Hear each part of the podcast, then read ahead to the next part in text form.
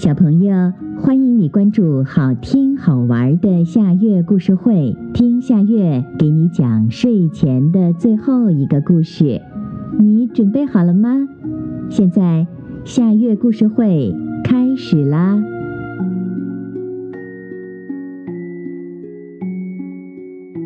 燕子与小鸟。春天是播种的季节。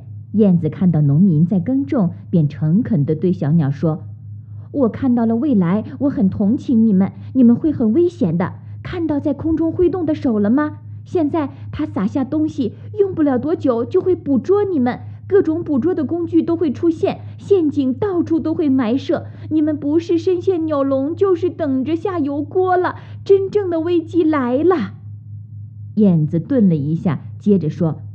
请你们相信我，把那些该死的种子赶快全吃掉。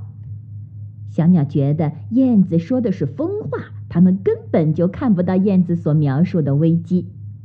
一段时间以后，大田里长出了绿油油的苗，燕子非常着急，它又对小鸟说：“趁着还没有结出果实，把这些苗赶紧拔掉，不然的话，你们大家会吃亏的。”讨厌你这个预言灾祸的丧门星，整天乱说。听他的预报，鸟儿感到非常不耐烦。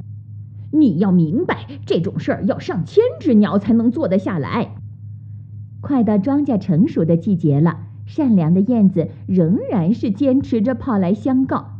危险就要到来，你们应该相信我。人们收割完庄稼，闲下来的农民就会来对付你们了。捕鸟的夹子和罗网等着你们。你们最好待在家里，别乱跑，或者学候鸟一样飞到温暖的南方去。实在不行，你们最好找些隐蔽的墙洞躲起来。小鸟对燕子的忠告全都没有当回事儿，最后小鸟们落得个悲惨的结局。被人捉住了。好啦，今天的故事就到这里了。可是我还想听。你可以关注“好听好玩的下月故事会”微信公众号，听故事，讲故事。小朋友，晚安。